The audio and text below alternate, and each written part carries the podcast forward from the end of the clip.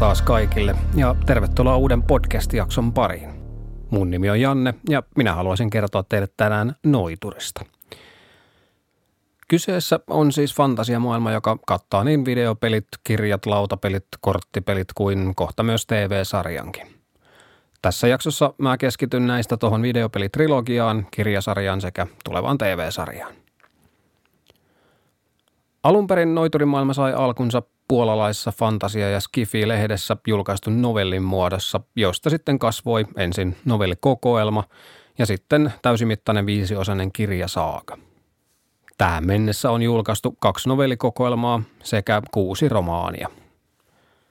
Noituri on puolalaisen Andrzej Sapkowskin käsialaa ja sarja on Puolassa kuulemma tuollaisessa vähän kulttisuosion maineessa. Kirjasarja saakin ehkä kiittää nykyisestä suosiostaan suurelta osin upeaa puolalaisen CD Projekt Redin kehittämää videopelitrilogiaa, joka nosti Noiturin ja sen päähahmon Geralt Rivialaisen kaikkien vähänkään pelejä seuraavien tietoisuuteen. Esimerkiksi viralliset englannin tai suomenkieliset käännökset kirjoista on julkaistu vasta pelisarjan ensimmäisen osan jälkeen alkaen vuodesta 2008. Sekä peleissä, kirjasarjassa että tulevassa TV-sarjassa pääosassa on siis Geralt Rivialainen, joka on noituri. Noiturit ovat siis alkuaan ihmisiä, joskin peleissä viitataan myös haltiasyntyisiin noitureihin, mutta joista on tullut erilaisten rituaalien ja ankaran harjoittelun myötä mutantteja, joilla on yliluonnollisia kykyjä, esimerkiksi kyky nähdä pimeässä, epäinhimillisen nopeat refleksit tai tavallista suurempi kivunsietokyky. Noituri ei siis ole varsinaisesti rotu niin kuin esimerkiksi haltijat tai kääpiöt tai ihmiset, vaan ammatti. He ovat palkkiometsästäjiä, jotka siis metsästävät nimenomaan noiturin maailmaa asuttavia hirviöitä rahasta. Kuten tästä aikaisemmasta voi jo päätellä, kirjasarjan genrenä on fantasia ja sama pätee tietysti myös peleihin.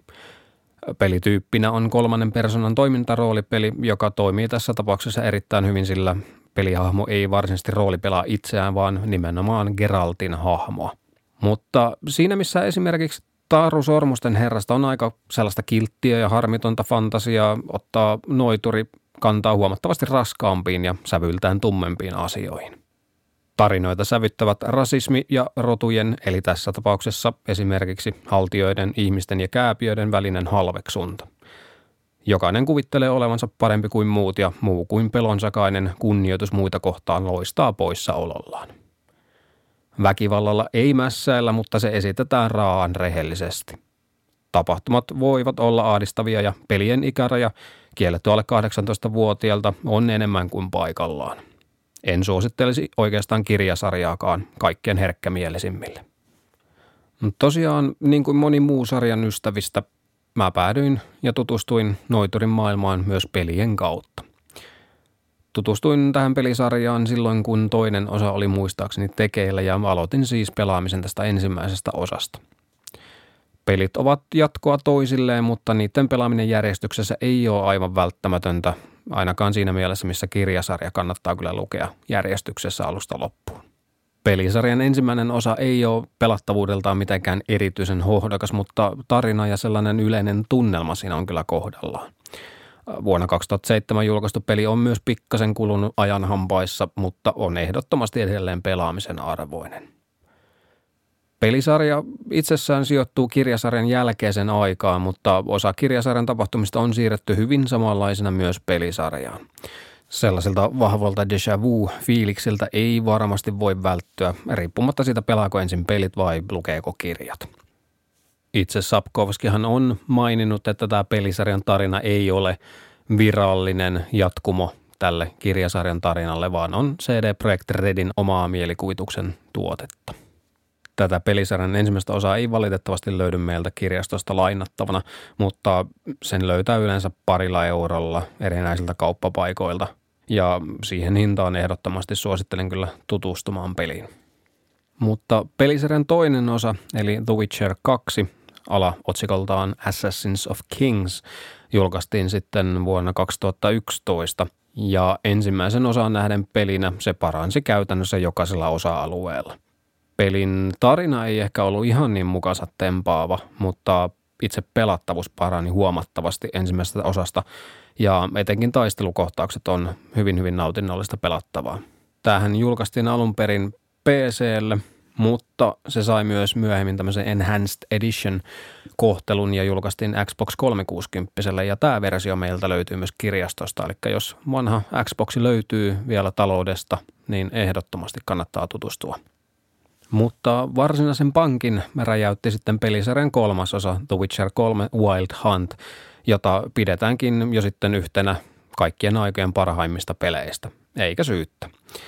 CD Projekt Red on rakentanut aikaisempien pelien päälle upean ja valtavan kokoisen maailman, joka tuntuu elävältä ja todelliselta. Pelin saa helposti kulutettua satoja ja satoja tunteja, sillä tekemisen ja näkemisen määrä on huikea. Tämä on myös pelinä eniten kytköksissä kirjasarjan tapahtumiin, joten koko maailma tuntuu tosi tutulta ja on mahtava nähdä sellaisia paikkoja, jotka on joutunut aikaisemmin vain kuvittelemaan mielessään. Ja sitten vähän vertailla, että miten oma mielikuvitus on toiminut minkäkin paikan kohdalla. Kaiken kaikkiaan erittäin suuri suositus tälle pelisarjalle ja voi hyvin aloittaa tästä kolmannesta osasta. Tosin sen jälkeen nämä kaksi aikaisempaa osaa voi tuntua ehkä pikkasen köykäisiltä, mutta tarinansa puolesta erittäin hyviä pelejä nekin.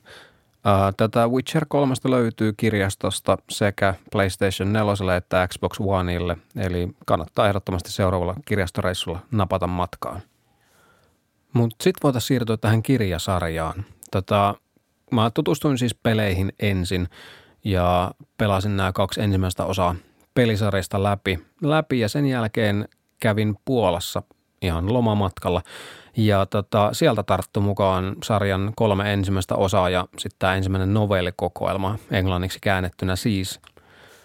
Siellä ton sarjan kulttimainen näki aika selkeästi, sillä kirjoja sai oikeasti hakea, että niitä löysi mistään. Ei välttämättä ollut kaikissa kirjakaupassa myynnissä ja niissä, missä sitä oli, niin välttämättä myyjätkään ei tunteneet tätä, mikä tuntuu aika erikoiselta, sillä mun mielestä tässä on kyseessä kuitenkin aika iso eurooppalainen fantasiakirjasarja ja nimenomaan puolalainen.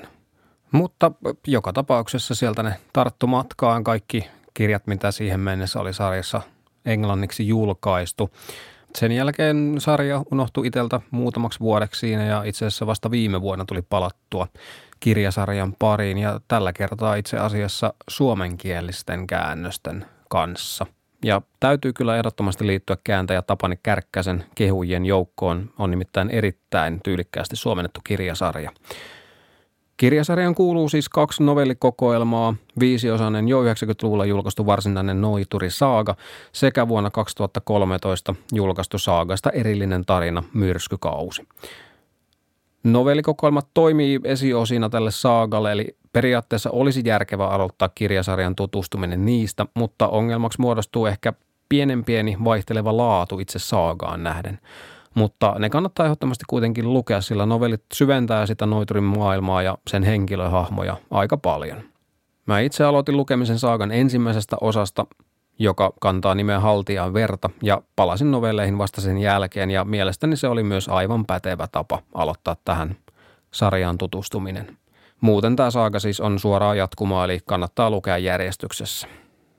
Parasta tässä kirjasarjassa on ehkä sen tasalaatuisuus. Mä yritin ennen tätä jaksoa miettiä, että mikä näistä olisi mun oma henkilökohtainen suosikki, mutta mä en osaa nimetä yhtä selkeää suosikkia näiden joukosta. Jokainen sarjan kirjoista vie tarinaa eteenpäin ja syventää sitä ja sellaista joutokäyntiä ei ole kuin ihan paikotellen. Ehkä eniten saagan kolmannessa osassa tulikasteessa. Se on kuitenkin selvää, että vuonna 2013 ilmestynyt Myrskykausi ei yllättäen alkuperäisen saagan tasolle, mutta mun mielestä on silti lukemisen arvoinen. Mutta tosiaan kannattaa tutustua siihen vasta ihan viimeisenä. Noiturin kannalta eletään tällä hetkellä myös jännittäviä aikoja, sillä syksyllä 2019 Netflixissä julkaistaan 8-osainen ensimmäinen tuotantokausi The Witcher-televisiosarjaa. Ihan tarkkaa julkaisuajankohtaa ei ole vielä selvillä. Siitä on ilmoitettu, että se tulee vuoden viimeisenä neljänneksenä, eli käytännössä lokakuun alusta vuoden loppuun mennessä pitäisi tulla saataville tosiaan Netflixin kautta. Geraltina sarjassa nähdään muun muassa teräsmiehenä Man of Steel-leffasta tunnettu Henry Cavill, joka on myös tunnettu erittäin suurena The Witcher-pelien ystävänä, mikä tietysti lämmittää näin pelien fania. Taustamateriaalin pitäisi siis olla aika hyvin hallussa ja nähtäväksi jää, miten hyvin hän onnistuu eläytymään tähän Geraltin rooliin ja täyttämään erittäin suuret saappaat. Itse asiassa Noituristahan on tehty TV-sarja jo 90-luvulla, puolalainen sellainen, joka huhupuheiden perusteella olisi ollut parempi jättää kyllä kokonaan tekemättä. Mä en ole sitä sarjaa miten nähnyt, enkä oikeastaan kyllä tiedä edes, että mistä sen pystyisi itse näkemään ainakaan laillisesti. Mutta tällaisia huhupuheita on kantautunut nettifoorumeilta. Mutta tästä uudesta sarjasta sen kuvaukset on ilmeisesti saatu päätökseen ainakin pääosin ja sarjan pitäisi tulla Netflixin syksyn aikana. Kuvauspaikalta on vuotanut jonkun verran videomateriaalia ja kuvia, mutta niistä on lopputuloksen kannalta toistaiseksi aika hankala sanoa yhtään mitään varmaksi. Kaiken kaikkiaan Noituri on mun mielestä erittäin laadukas aikuisille suunnattu fantasiasarja. Sen teemat ulottuu kevyttä fantasiaa huomattavasti syvemmälle ja nämä teemat on edelleenkin hyvin ajankohtaisia. Samaten suosittelen, jos on tutustunut näihin kirjoihin, niin kannattaa tutustua peleihin ja tulevaan TV-sarjaan ja vastavuoroisesti, jos on pelannut näitä pelejä, niin ehdottomasti kannattaa ottaa myös kirjat haltuun. Mutta tämä mun synkkä yksin puheluni oli tällä kertaa tässä. Jos ei tullut vielä selväksi, niin kannattaa tutustua Noiturin maailmaan. Pari viikon päästä on taas luvassa uutta jaksoa ja ihan erilaisilla kujeilla sitten silloin ollaan liikkeellä. Ei muuta kuin lämmintä ja aurinkoista kesää kaikille. Morjens!